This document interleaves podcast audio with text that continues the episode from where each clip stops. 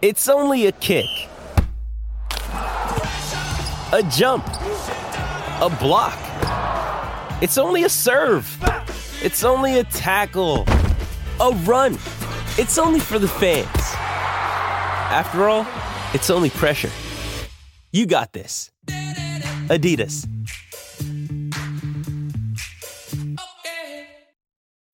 When you need mealtime inspiration, it's worth shopping Kroger, where you'll find over 30,000 mouthwatering choices that excite your inner foodie. And no matter what tasty choice you make, you'll enjoy our everyday low prices, plus extra ways to save, like digital coupons worth over $600 each week. You can also save up to $1 off per gallon at the pump with fuel points. More savings and more inspiring flavors make shopping Kroger worth it every time. Kroger, fresh for everyone. Fuel restrictions apply. With threats to our nation waiting around every corner, adaptability is more important than ever. When conditions change without notice, quick strategic thinking is crucial. And with obstacles consistently impending, determination is essential in overcoming them. It's this willingness, decisiveness, and resilience that sets Marines apart. With our fighting spirit, we don't just fight battles, we win them. Marines are the constant our nation counts on to fight the unknown. And through adaptable problem solving, we do just that. Learn more at marines.com. The only daily Premier League podcast. This is Football Social Daily. Hello, hello, hello. It's Sunday night, and with the Premier League back in full swing, that means just one thing. The Football Social Daily Premier League review show is back, and we are here to get stuck into another absolutely packed weekend of action. Nine games across the last 48 hours, and here on the Football Social Daily, we are covering them all. In part one, we look at the blue and the red halves of Manchester. Jack Grealish finally got himself out in front of the Etihad and he marked his home debut with a goal. City swept on to a 5 0 win over Norwich but it was less positive for United down on the south coast. Ole's men drew 1 all against Southampton. In part 2, we check out the other early possible movers and shakers in the title race. Romelu Lukaku is back in the Premier League and he marked his second coming at Chelsea with a goal as they absolutely cruised on past Arsenal. Another win for Liverpool, 2 0 this time as they got back to a packed Anfield with three points against Burnley before the slightly not quite completely Harry Kaneless Spurs picked up another 1 0 win. Nuno Santo getting three points on his comeback at Molineux. And then to wrap things up in part three of the show, we pop around the other four games this weekend with some huge wins for Brighton and for a Grealishless Aston Villa. Right then, let's get ourselves started. My name's Fergal Brennan, and on tonight's podcast, we have Man United fan and podcaster Rob Blanchett from the Masterclass podcast. Rob, how are you doing? I'm great, Fergal. How are you? I'm very, very good. Back to normality, back to reality of the uh, Premier League season. Uh, and joining us in the blue corner, we have the Athletic's Manchester City correspondent, Sam Lee. Sam, how's things? All good, yeah, all good. Good to have the Premier League back. A nice, good, solid Sunday of football. Plenty to talk about. Can't have it any other way. Smashing stuff. Right, the Champions is where we're going to get started. Sam, obviously, we're going to go to you on this for Manchester City. Dominant stuff, really, from Guardiola and City against Norwich difficult to kind of gauge what we can glean from it as a result or as a performance. They're expected to batter Norwich, particularly on the back of losing against Tottenham on the opening yeah. day. So 5 0, but, but fairly routine. I suppose the interesting point coming out of this was the substitutions made by Pep.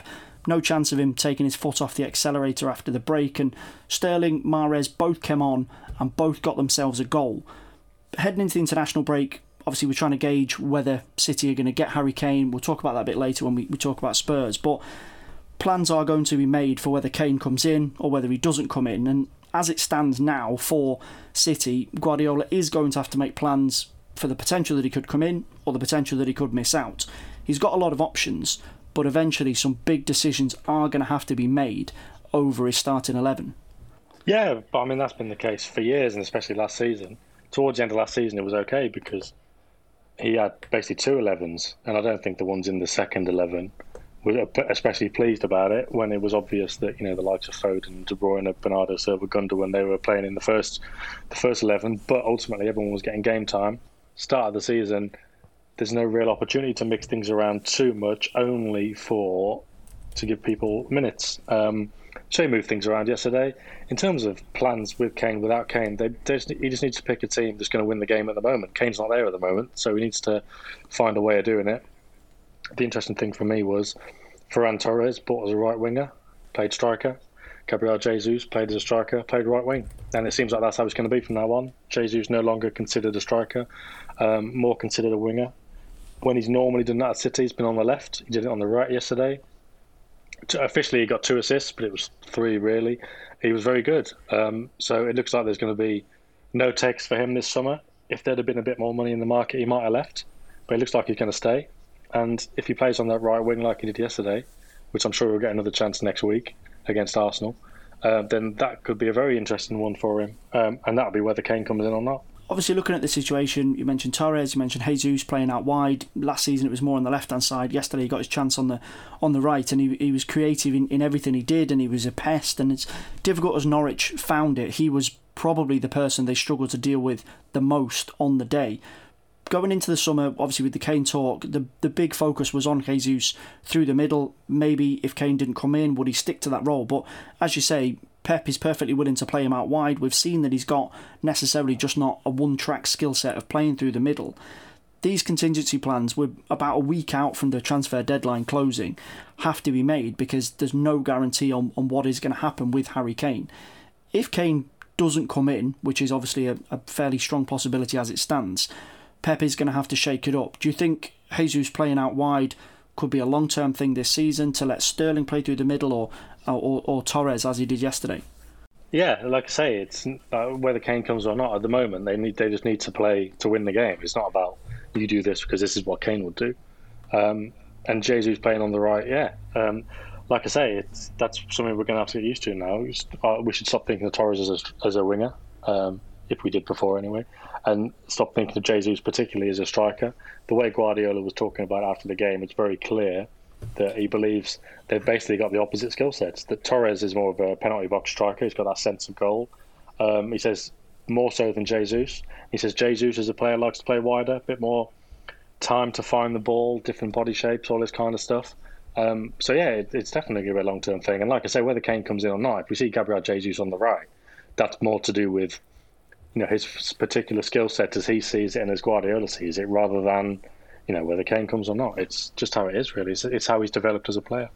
Um, and looking at Norwich in terms of their performance, Rob, two defeats back to back. We knew it wasn't going to be easy for them coming up to the Premier League. Lost against Liverpool on the opening day, and then just blown away by City this weekend. Looking at some of the stats, Daniel Farke stuck by his team that have come up from the Championship by and large. Same starting eleven in the last two games, but you do get the sense. Yes, it is difficult. We are right at the start of the season, but you you do get the feeling that mistakes and lessons haven't really been learnt from from last time out, and it could be a very very long season for Norwich unless they change things it very much feels like deja vu. I think with Norwich, I think these early games that we've seen, uh, we know that they're a good team. We saw what they did in the championship last year, and even when they came up in the previous incarnation, I think everyone was entertained by their style of football. But they're going to find it really, really tough. I think against most of the say top ten or top dozen teams in the league, uh, and that's going to put them kind of right at the cusp of that relegation conversation.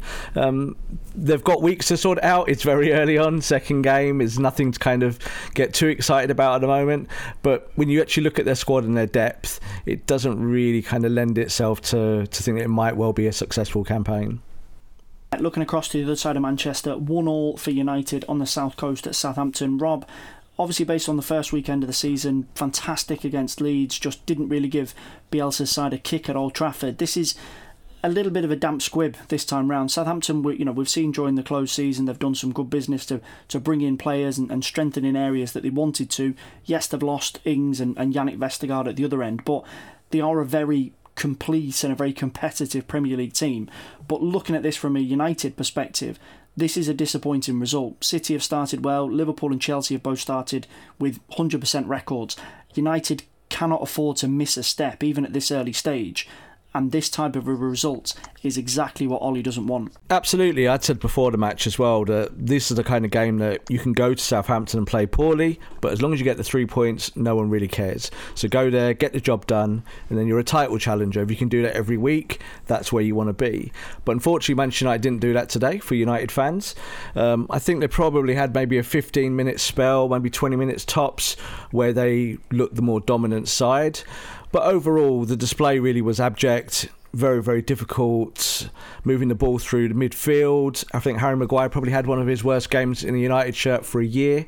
Uh, and it all kind of added up to the, the fact that getting a point on the day was probably the right result, but certainly not the result that United wanted in terms of lineup, two changes from that from that Leeds game: McTominay and James out, and Martial and Martial and Matic coming into the team. That doesn't just affect it in terms of the lineup; it changes it in terms of system and the way that Solskjaer looks to do things. Yes, this was an away game, and Southampton, as I mentioned, are a good team that can't be underestimated based on their performances last season. But this again kind of goes back to that argument that United fans have with Solskjaer every now and again that he's too conservative in games that United have got the players to just go out and win.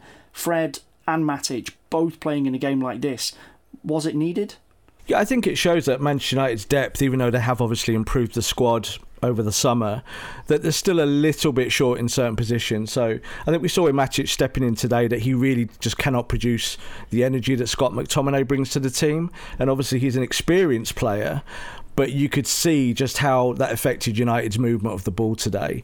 So I think going forward, I don't think that Matic will really be a, a, part of the rotation for Solskjaer. I think he tried it today. Obviously, coming through the, the pre-season period, Matic did actually play lots of games for United during that spell, but it didn't work today. It was it was wholly dysfunctional. And even when Jadon Sancho came on in the second half, United couldn't really move the ball and get the ball into attacking areas, and it really it really hurt their ability to affect this result and actually get a victory.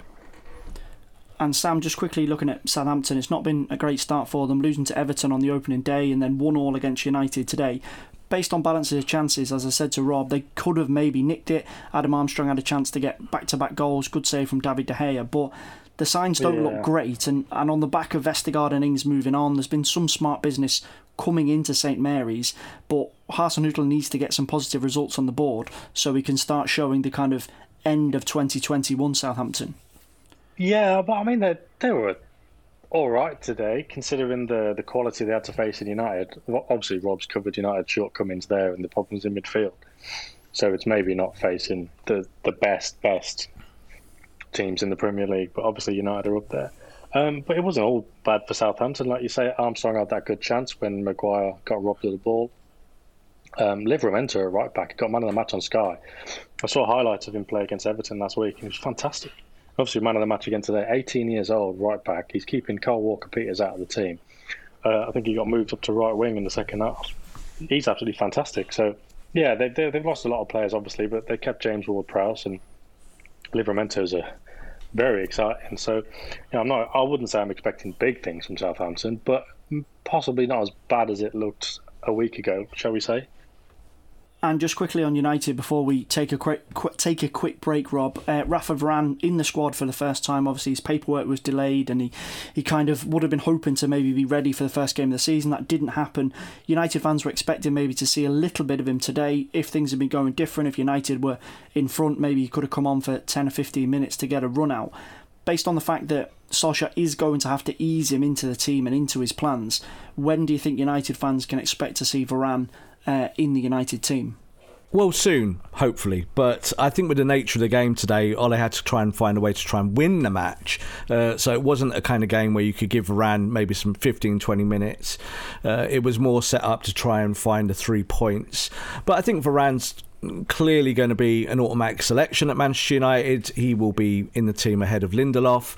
It's just a case of now getting him fit, getting him ready for the Premier League. That might still take a week or two, and I think United fans will have to be patient. And also in terms of business, obviously we mentioned to Sam the potential of Harry Kane. I'm pretty sure Sam never wants to hear Harry Kane's name again. He's been asked so many questions online about him in the last few weeks. Um, United have brought in Varane, they brought in Jadon Sancho, obviously for big money. Can you see any more new faces coming into Old Trafford? As I say, around a week to go before the transfer window closes. Is there another move in the offing? I think United are looking for a third player, but the the problem comes down to finances at the end of the day. So, United have now spent in excess of um, obviously 100 million pounds they're playing these two players around half a million pound in wages. I think when you kind of add the numbers up in these COVID times, I think United will probably, unless they find a bargain somewhere, be done with their business for now. Um, but they do need to strengthen that midfield. They do understand that, and maybe Matic's performance today will be the trigger to see them go out and try and strengthen that part of the park. Yeah, potentially, potentially. In the final week of the transfer window, there's always excitement, but there's always a fair bit of nonsense that gets thrown around. We're going to call it there for part one Manchester United, Manchester City covered. In part two, we're looking at the other title challengers Tottenham, who for now have still got Harry Kane in their ranks, Liverpool, another three points for Jurgen Klopp this weekend, and of course, Chelsea. Romelu Lukaku is back in blue. We're going to be talking about those three games in just a second. Football Social Daily. Subscribe to the podcast now so you never miss an episode.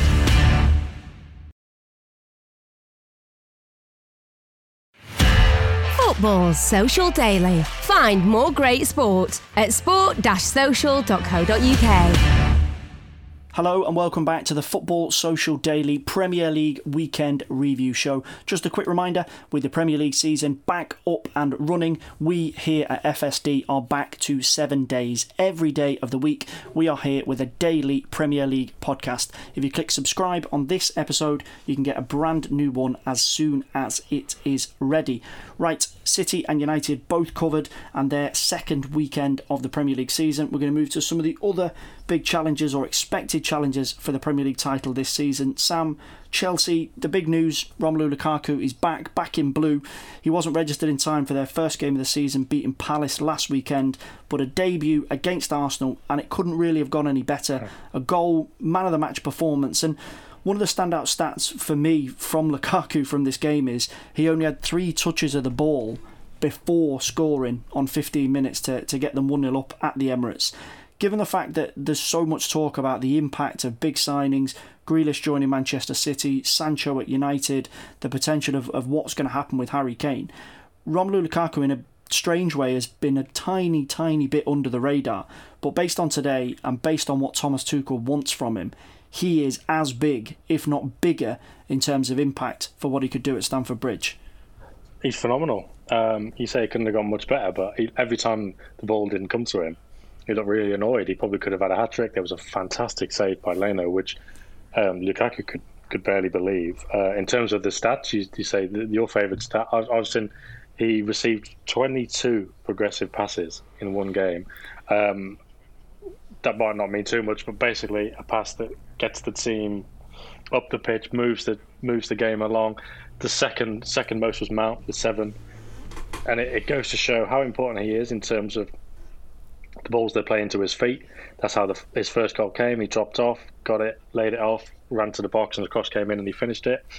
Um, he was doing that whole game. Like I say, he could have had more more goals than that. Um, he settled in perfectly. He's you know he's imposed his personality on the team already. The flip side of the coin is Arsenal let it happen. Um, they weren't great. They they clung on in the second half, but to be fair, it could have been four or five. Um, and yeah, as for Chelsea, they look very good. It looks like there's been a good adaptation to, to Lukaku already. And obviously, next Saturday, without getting too ahead of ourselves on a review pod, they've got Liverpool. So Lukaku against Van Dijk will be fantastic. Obviously, looking at the situation with Lukaku coming in, Thomas Tuchel, Champions League winners last season, they've defended, sorry, not defended, they've, they've gone in and won the European Super Cup against Villarreal before the season kicked off. Things have gone absolutely swimming. Five goals in two games, no goals conceded. Rob, when you look at Lukaku, and he was so brilliant for Inter, perceptions of him in the Premier League are kind of mixed. And I just wanted to get your view on this. At United, I looked at his performances and thought he, he was absolutely outstanding. I think it was the wider situation at United that impacted him. A lot of what went on around Romelu Lukaku at United wasn't necessarily Lukaku's fault. He's gone to Inter, proved any potential doubts wrong that he that he is a world class striker, and he's now coming back. And as Sam said, he looks so hungry. If he's not getting the ball, he looks annoyed. If he's not getting the ball in the positions where he can score goals, he's angry. That's what Tuchel wants. That's what Chelsea fans want. On the back of this, and on the back of how it ended with United, is there a little tinge of sadness based on the fact that he could have been this player for United? Well, I've been asked a lot about Romelu in the last couple of weeks, especially obviously when the Chelsea deal was announced. Um, I think when you look at his time at United, there were many things wrong with Manchester United at the time when he came to the football club. That transition really from Van Gaal into Mourinho and then obviously into Ole Gunnar Solskjaer, he was kind of left on the lay-by really with that in terms of being a striker and out-and-out number nine who had no one to feed him, no one to create for him, and he still managed to actually return pretty good numbers. Uh, I think the irony of it is now is that the way that Solskjaer has rejuvenated United over a couple of year period, looking at Jadon Sancho coming to the football club as well, that Romelu Lukaku would almost be the perfect striker for Manchester United today in 2021. Uh, but I think when he departed for Inter Milan, it was the right move for all parties. I think United needed to move their project on and do something different, and Lukaku certainly wanted a new challenge, and uh, he was very, very keen to move to Italy at that point in his career. Uh, Sam, looking at Arsenal, things do look worrying. Just looking at some of the numbers here, obviously Odegaard and, and Aaron Ramsdale brought in over the weekend. That brings them to between 135 and 140 million in terms of new faces this summer. That's the highest in the Premier League. Odegaard and Ramsey not registered in time to play today. Lokonga did. Tavares came on for his home debut there's an enormous amount of money that's been spent at Arsenal Football Club this season, despite not being in Europe. But the start of the season has gone dreadfully. 2 0 defeat to Brentford on the opening weekend, and then just absolutely outclassed by Chelsea today, and a 2 0 defeat. No points, no goals. Things do look rough, and, and obviously Arteta, we talk of him obviously still connections with City and Pep Guardiola and how highly he rated he was as a coach during his time at City and his, his early days at Arsenal. But Arsenal, we know as a fan base, they're not slow to get the knives out. They're not slow to call for managers' heads if things are going badly. Given the fact that he has spent so much money, and despite the fact that he is a capable coach, inevitably there is going to be some big, big pressure on him in the weeks to come, particularly based on their next run of games. Yeah, as you say, my mate was saying earlier, do you think Arteta will, will go soon? And I was like, I feel like he's got time, but it can certainly escalate when Arsenal are concerned, and that's kind of the worry now. Um, City next weekend, although you know City aren't firing on, on all cylinders yet after pre-season. I know they won five 0 yesterday, but they're not. Um, you'd expect City to win that. Then you'd need the break to kind of regather, and I know they've got Norwich after that, so that gets a little lighter then. Um, the thing with Arsenal is, with that money they've spent, you know, you look at the fact that they've spent more than anybody else this summer, but you still look at the squad. Not today, because the three most expensive bars, or the three of the recent bars anyway, weren't in it. But generally, and you just think, how how has so much money have been spent on that squad? And then you look at it and you think Saka and Smith Rowe are two of the better players anyway, and they didn't cost anything. Mm. But then again, you've got Aubameyang to come back, you've got Lacazette to come back, and I mean they're a world away from Chelsea. That's that's just the reality. Like that just it's just just a different planet. But in terms of what they're hoping to achieve this season, what between between fourth and seventh, I suppose, is what would be regarded as a good season. I think they could get that. Hmm. Um, they've got the thing is, it's difficult for me to judge because they've got so many good players, players that are appealing on the eye. Like I said, Saka and Smith Rowe. Lokonga looks decent. I, I like how how he plays. I know Martinelli's got a bit about him, but when you compare him to Lukaku today, which may be harsh, you just think, yeah, a long way to go. But like I say, Lacazette, Aubameyang to come back, no. Ben White needs time to settle in.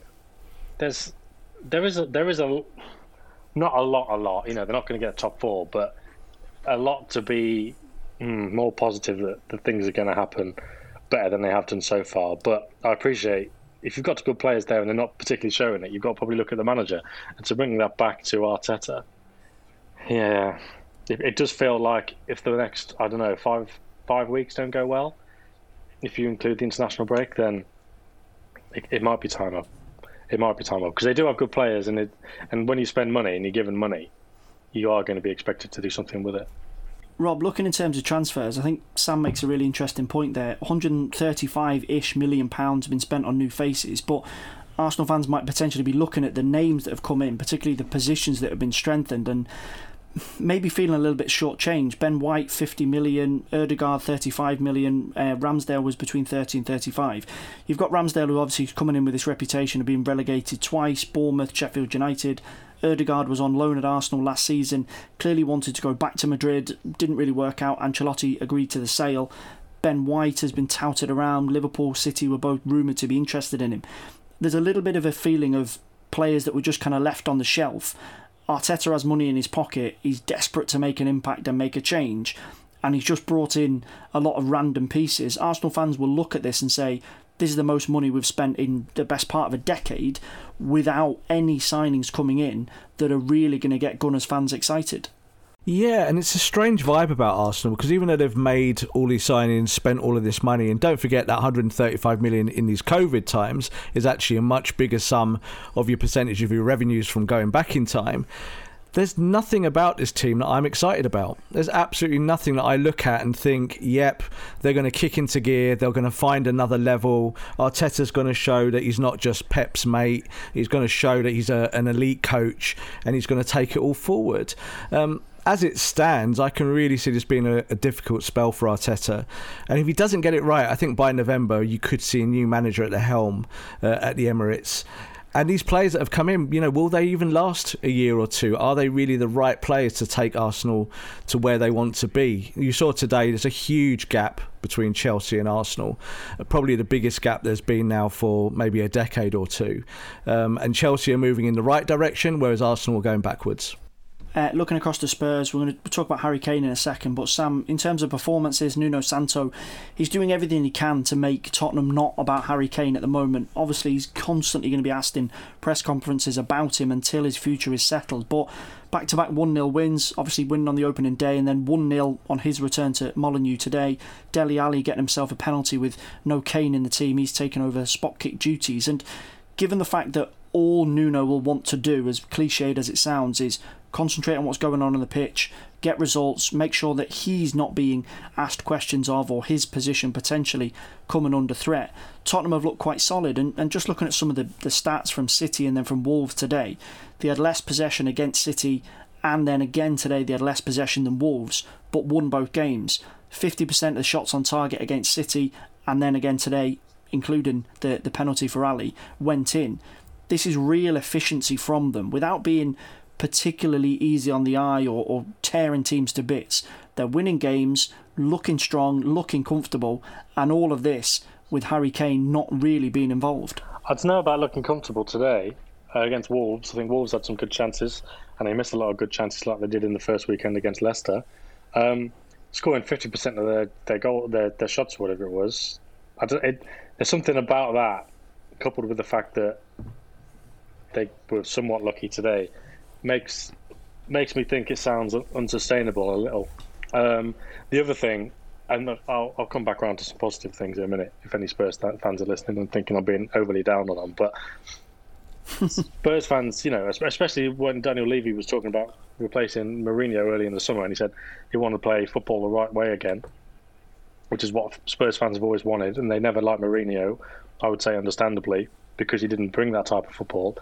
Now, obviously, Nuno has got a bit more breathing space because he started with two wins in the in the Premier League at least, and the fans are, are very happy with that. But when they're at home against a team that's not Man City, when they're home against Southampton or Villa or even Leicester, and you can't just sit back and wait for counter attacks, and you've got to generate something, which is what his Wolves team struggled with last season that's when Spurs fans might start thinking we need to see a bit more. So yeah, it's been a, it has been a good start, but in terms of his style, there were doubts about him in the summer. He's put those off for now because of a good start in terms of results. But I do think as the weeks go by, there might be you know that question might be asked a bit more in terms of his his suitability. And like yeah, like I say, Wolves it could have been a different result on a different day. So uh, I'm not I'm not getting too overboard on Spurs so far. They you know, there's there's no bitterness from me covering City. They, I would say, on the balance of things, they probably deserved to win that game last Sunday. So that's fair enough. Um, but yeah, I, I, wouldn't I wouldn't go too overboard just yet. It, it, it's still early days, but what he has given them is something solid to work with. While Kane's not there, because yeah, as much as it's annoying to talk about a lot, you know that'll be even more the case for them, and it is a distraction. Um, and they have done quite well to, to work with that going on. So fair play in that respect, but we'll see how it goes.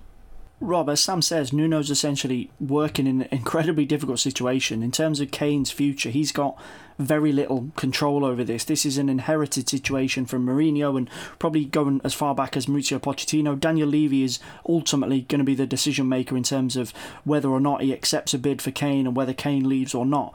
Santo can only realistically work with the players that he's got and, and look to kind of adapt to an evolving situation when it comes to, to Kane. Bergwijn, Son, and uh, Lucas Moura started again today. Kane did get on for 15 minutes or so, and the, and the Spurs fans were, were singing for him. He almost got himself a goal, but inevitably, Nuno is in the difficult position where whatever happens, he is going to have to pick up the pieces. If Kane leaves, it is going to be Bergwijn, Moura, and Son you can't look at this and say uh, two games, Kane hasn't started, they've got six points, they don't need Harry Kane. Of course they need Harry Kane. He's arguably the best striker in the Premier League, but the signs look as if that if he goes and they don't have time to get someone in before the summer window, Son, Moura, and Bergwijn have got enough to at least keep Tottenham ticking over until the January transfer window, and then Nuno can look to address the situation if Kane moves on.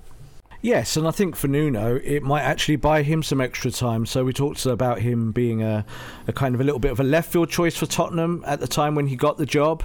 Um, obviously, the the rumblings around Harry Kane have been going on for months now, and I still think there's a feeling that Harry Kane might stay one more year at Tottenham Hotspur, depending on Daniel Levy's idea of price and what he expects from Manchester City in any bid. But for Nuno, I think it's about steadying the ship after you know a period under Mourinho, which wasn't so bad. You know, I know people kind of rem- remember it now as being a, a, a, bit of a poor spell, but it was only this time last year where Tottenham were top of the league and flying and looking like a team that were going to move forward. Uh, here we are, 12 months on. Yes, Harry Kane wants to leave the football club. They still have some very good players. And I think for Nuno, it's just about stability. So if he can even get through the next 12 months and then maybe get to a summer transfer window where he can rebuild a, bit, a little bit more extensively, then I think that will be good for him. Where they get their goals from, I think you'll see Son play through the middle more this season. And we know that, that if he's given service, that he will score. So they'll still have the ability to win football matches. It just might be that the expectations will need to be tempered in North London. Uh, moving on to Liverpool, we expect them to be in the title shake-up this season. Sam, the big focus from Liverpool this season has not necessarily been incomings.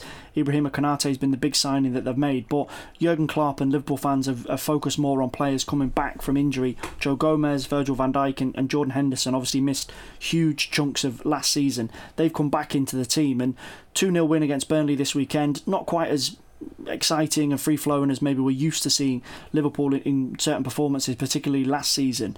But we talked about Nuno solidity, looking to steady things and kind of manage the Kane situation. Klopp's position now is all these players have come back in. They've had a summer to recover from those injuries. Henderson obviously didn't play a massive amount with England at, at Euro 2020 the signs look good because there's just been a freshness inserted into the squad. And whilst there's not been an enormous amount of big names and transfers coming in, things do look good for Liverpool so far. Yeah, they do. I think that, I think we could predict that based on the the run of games they had at the end of last season to get back into the top four. Once they got obviously not Van Dijk, but once they got some centre backs back in, it meant that they could put their midfielders back in midfield, and then all, all of a sudden they rediscovered the the tempo to their game, particularly by putting Fabinho back in there. Um, and that was a big issue. It wasn't just losing their centre backs last season; it was losing their midfielders as well um, because they had some drop back. That had a huge impact. But now they're back in their proper positions, and Van Dijk's back now. We're talking about this season. There, that uh, for me, in terms of who's going to challenge City most for the title, I think that Chelsea are obviously up there, but I think the biggest challenges will be Liverpool. And yeah, they've they've started well, um, and yeah, we've done it without um, any major signings, without any major freshness. But I think they've got a bit of impetus and a bit of motivation from elsewhere, especially you know, like yesterday, going back to Anfield with the fans. That's that's always huge for them, and I think that'll be big all season for them.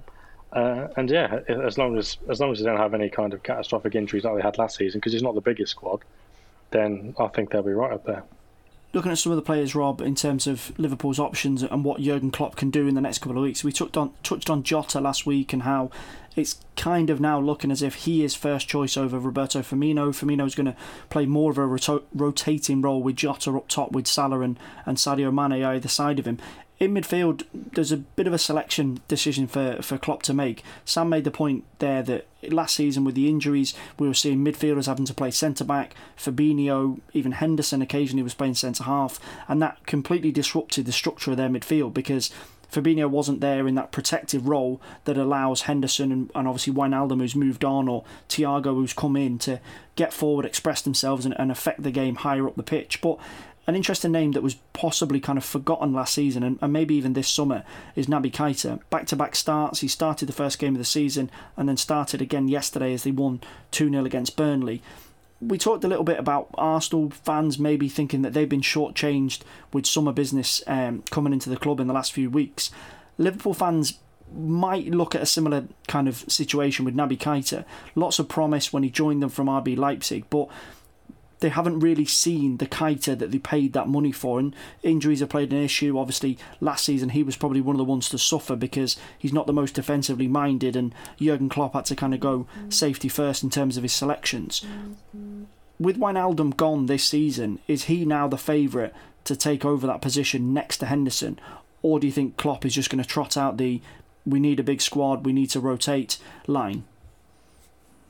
No, I think he's going to get plenty of games this year. I think with Wijnaldum leaving the the football club, that opens up a, a window for him to be able to to move into and, and get more minutes than, than we've seen over the previous year before. I think what's interesting about Liverpool, we, we, know about their injuries from last season. We know about uh, what happened with Van Dijk.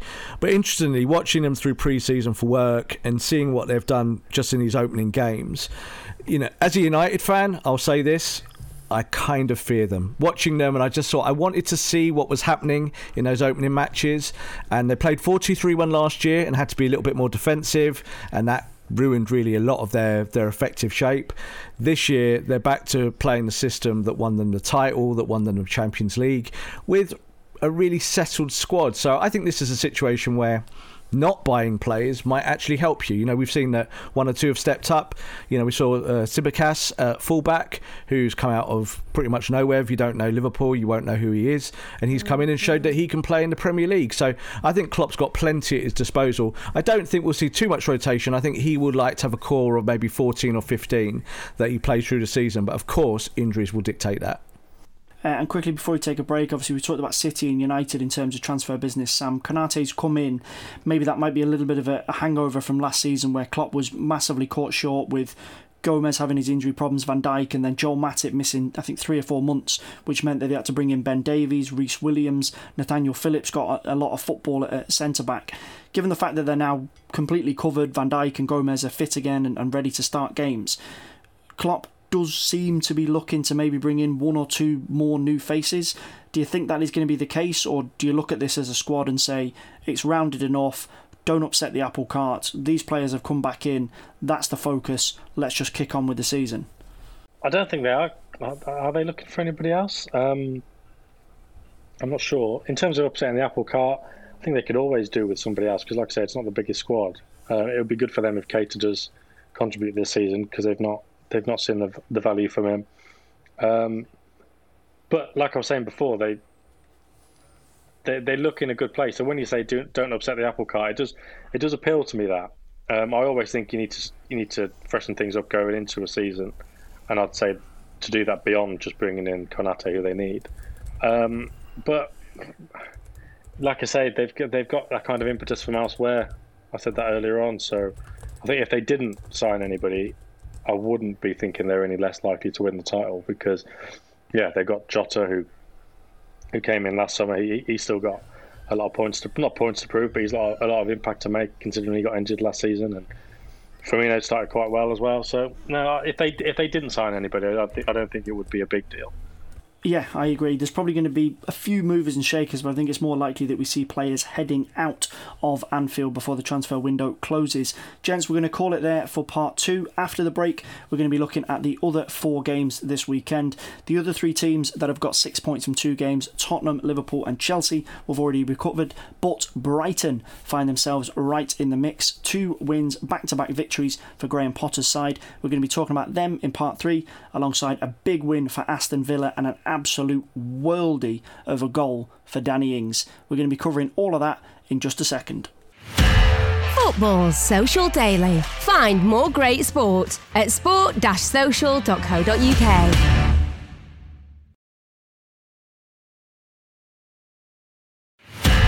Football Social Daily. Find more great sport at sport-social.co.uk.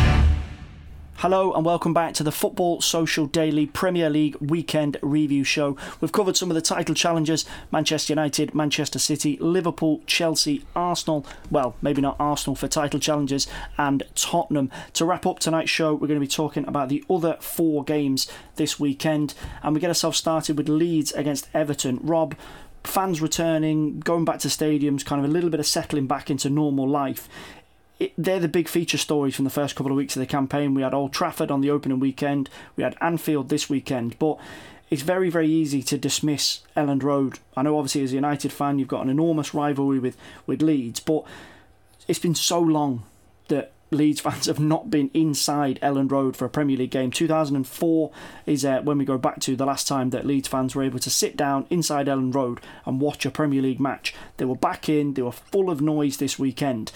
And despite not the most positive result and not a brilliant performance, I actually think on the balance of game, Everton were maybe unlucky not to nick it late on.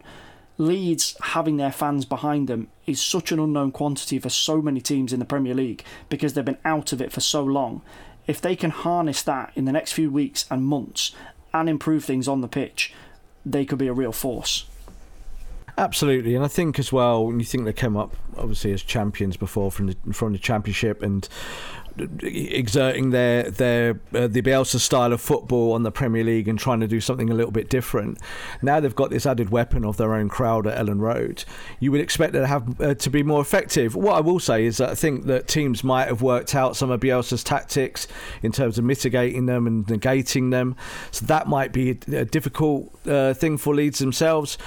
But having that crowd back at Elland Road, that will drive them on in certain games and, and win them points and they're one of the great historical clubs of this country. You know, I think uh, even as a Manchester United fan, I think a strong Leeds United is good for English football. So I think uh, Bielsa he might have to do some wheeling and dealing in the next couple of weeks. I'm not sure what moves they will make, but they need to maybe just strengthen their squad slightly just to take them through this next 12 month period.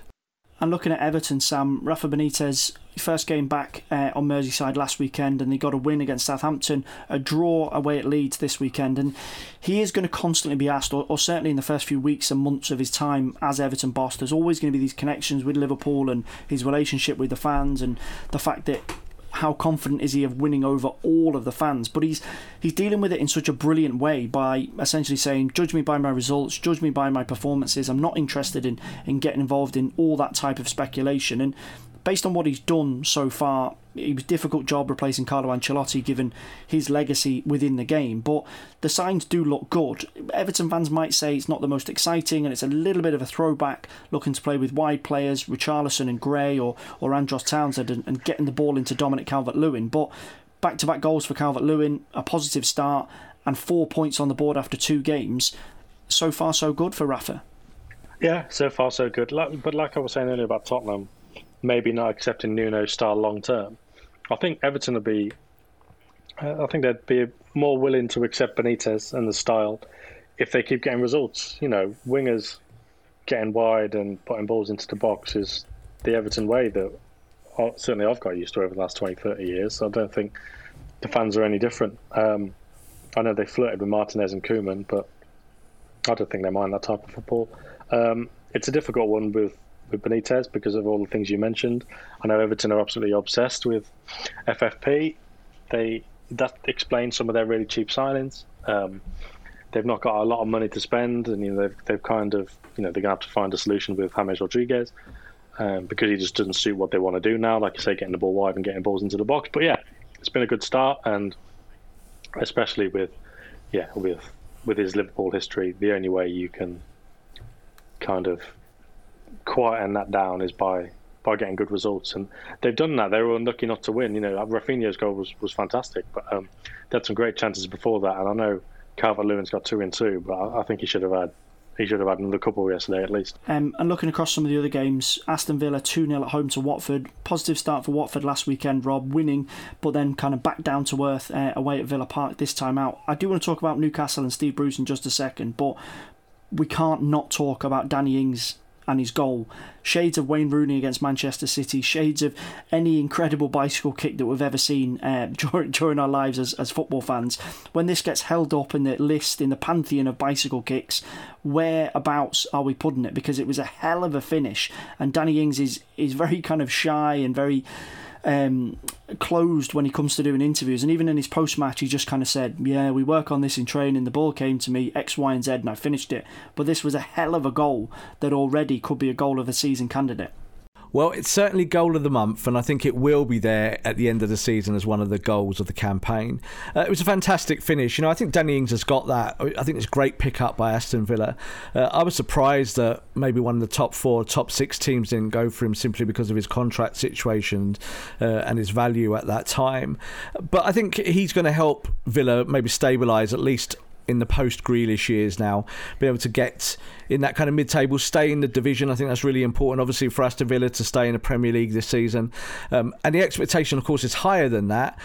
But Ings is, a, is an out and out goal scorer, and if he gets 20 goals this season, you know, he'll be a Villa folk, a folklore hero immediately.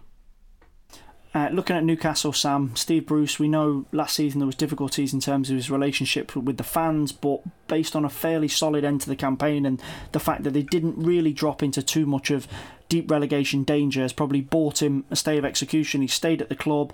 Mike Ashley has come out and backed him and said that he wants him to continue, but based on the starts, they've had a couple of decisions go against them.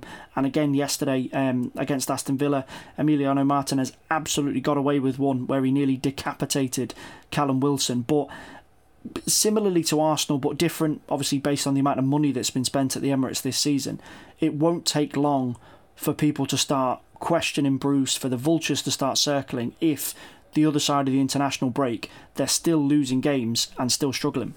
No, exactly. It won't take uh, it won't take long at all. Um, basically, because Newcastle fans effectively just don't like him and can't you know can't wait to get him out. Um, last season it was probably easy to ignore, and ultimately they were right not to get rid of him because it, it ended up well. But yeah, if we're talking the, the flip side of Benitez, if you're unpopular and you're not getting the results, and now you've got the fans in the stadium, so all the Geordies back at St George, St George's Park, St James's Park um, if it's not going well, it, it, it won't take long this time to um, to tip Mike Ashley over the edge. I'd have thought. So yeah, the only way to sort that out, as I said before about Benitez, is, is get results. But obviously, seemingly harder for Newcastle at this at this point of the season. Uh, looking at the other game, Rob, we mentioned Brighton at the start of this part of the podcast. Two wins from two, six points. They're up in lofty company, third in the Premier League at the end of the weekend. And this was impressive stuff against Burnley on the opening day. They might have needed a bit of grit and a bit of grunt to, to go to Turf Moor and get three points. But back on home soil, obviously, again, another full stadium, and, and the Amex can be a loud place when, when Brighton are playing well, and particularly if they're winning games and, and looking to power on up the table um, when we look at this in terms of players, Ben White has obviously left, and, and that's left a bit of a shadow on the club. But Graham Potter can also look at this as a, as a glass half full situation. And you've got Yves Bissouma, who looks like he's not going to leave before the end of the season. You've got Neal Maupay back amongst the goals. He gave Burnley loads of problems last weekend. Finally got himself a goal this weekend. He's a threat if the team is built around him in a positive way. If they keep Bissouma, if there's no more players picked off before the end of the transfer window, What's the target for Brighton this season? Well, obviously they're one of those teams that just want to avoid the relegation zone. But I think yesterday I described them as the South Coast Manchester City, uh, and what I meant by that was the system that they're playing this year, playing really high up with their wing backs. It was almost like five in attack. This fluid system all the way through the midfield, and with Bissouma backwards and forwards showing you know his capabilities in the Premier League. This could be a, a historical year for for Brighton. You know, I think Potter's a an underrated manager. I think he's probably the best English manager in the division. And I think when you kind of look at their aspirations, this this could be the year that even when they've lost uh, a cornerstone like Ben White, fifty million pounds, that they might actually kick on. They might actually show that they're a top ten team this year. Um, defensively, they're sound. They've got a good goalkeeper. They've got good camaraderie, a good set of fans. I think this could be a really, really good year for the Seagulls. Uh, and looking at the final game of the weekend, Sam, there's something very Sunday night about this one. Crystal Palace nil, Brentford nil. Big positive result for Brentford on the opening day, beating Arsenal. A little bit more of a kind of run of the mill Premier League match and a Premier League result in this one, nil nil at Selhurst Park, which is no great crime. Selhurst Park is not exactly a, a goal filled ground, whether it was Roy Hodgson last season or Patrick Vieira so far in this one. But we'll touch on Palace in a second. But as for Brentford, it's difficult to again to get a real handle on them. All that positivity and just the kind of camaraderie to steal steal Rob's point from from uh, Brighton was just flowing through them in that Arsenal game. But Palace, Vieira, a little bit of a connection there, obviously with Arteta, ex Arsenal midfielder, connections with Manchester City, played there, coached there he already looks under pressure and, and he's inherited a lot of problems from Hodgson leaving. 12 13 first teamers walking out on free transfers. They brought in a couple of new players but again not really anything to excite the fans and they need goals they need inspiration. They still need half a team and we're eight days away from the transfer window closing. Yeah it's not an easy situation. Uh, whether he's under pressure or not um, I know they got a bit of a precedent there with with De Boer. They wanted to do new things, and they let him do new things in terms of the transfer market. And then they didn't. You know, it, it, to be fair, it started terribly, and they got rid. Um, but you would like to think there'd be recognition there that, like you say, there's been a lot of problems inherited in terms of all the players having to leave. Um, completely new type of players being brought in, and overall as well, young players.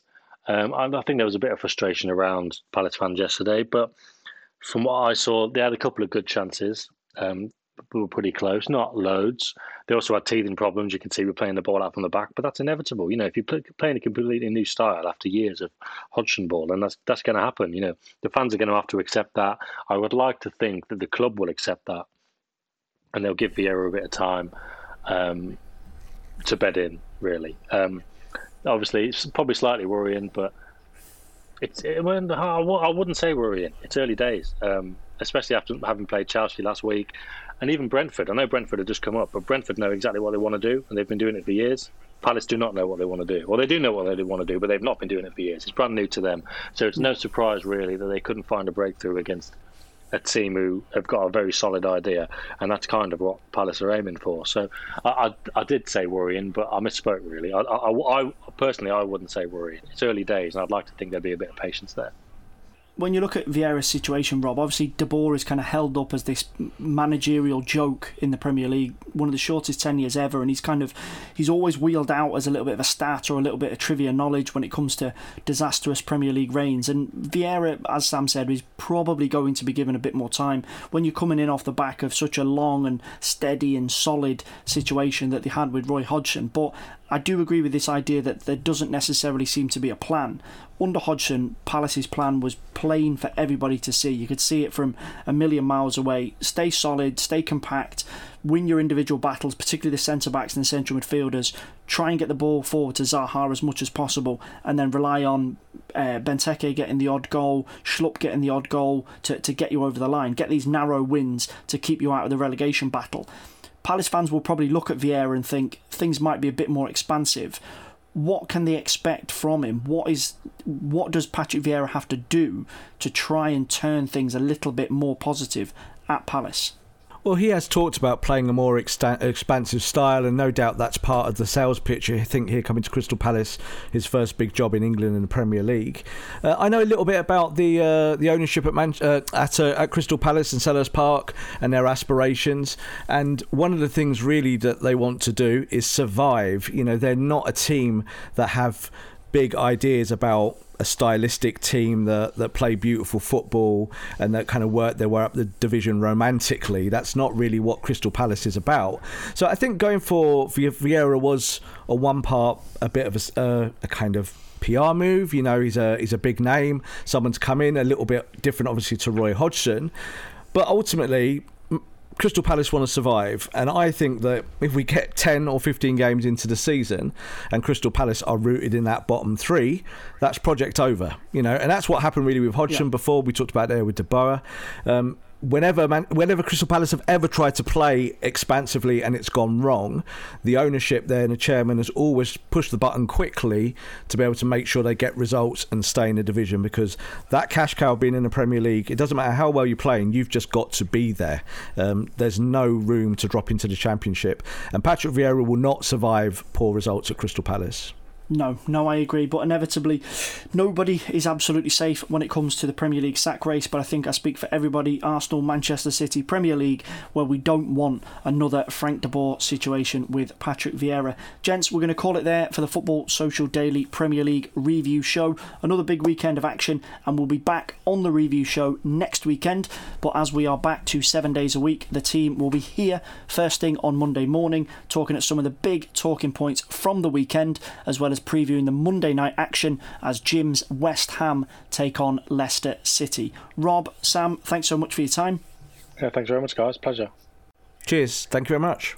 Great stuff, guys. And don't forget, if you're a fan of the podcast, click subscribe on this episode and you can get a brand new one every single day. And if you do like the podcast, feel free to leave us a review, give us a shout out on social media if you follow us. And if you don't, it is at the Sports Social. We'll speak to you again very, very soon. Football Social Daily. Find more great sport at sport-social.co.uk. Step into the world of power, loyalty, and luck. I'm gonna make him an offer he can't refuse. With family, cannolis, and spins mean everything. Now, you wanna get mixed up in the family business. Introducing The Godfather at ChumbaCasino.com. Test your luck in the shadowy world of The Godfather slot. Someday, I will call upon you to do a service for me. Play The Godfather now at ChumbaCasino.com. Welcome to the family. No purchase necessary. VGW Group. Void where prohibited by law. 18 plus. Terms and conditions apply. Lucky Land Casino asking people, "What's the weirdest place you've gotten lucky?" Lucky? In line at the deli, I guess. Aha, in my dentist's office. More than once, actually. Do I have to say? Yes, you do. In the car before my kids' PTA meeting. Really? Yes. Excuse me, what's the weirdest place you've gotten lucky? I never win and tell. Well, there you have it. You can get lucky anywhere playing at LuckyLandSlots.com. Play for free right now. Are you feeling lucky? No purchase necessary. Void where prohibited by law. 18 plus. Terms and conditions apply. See website for details.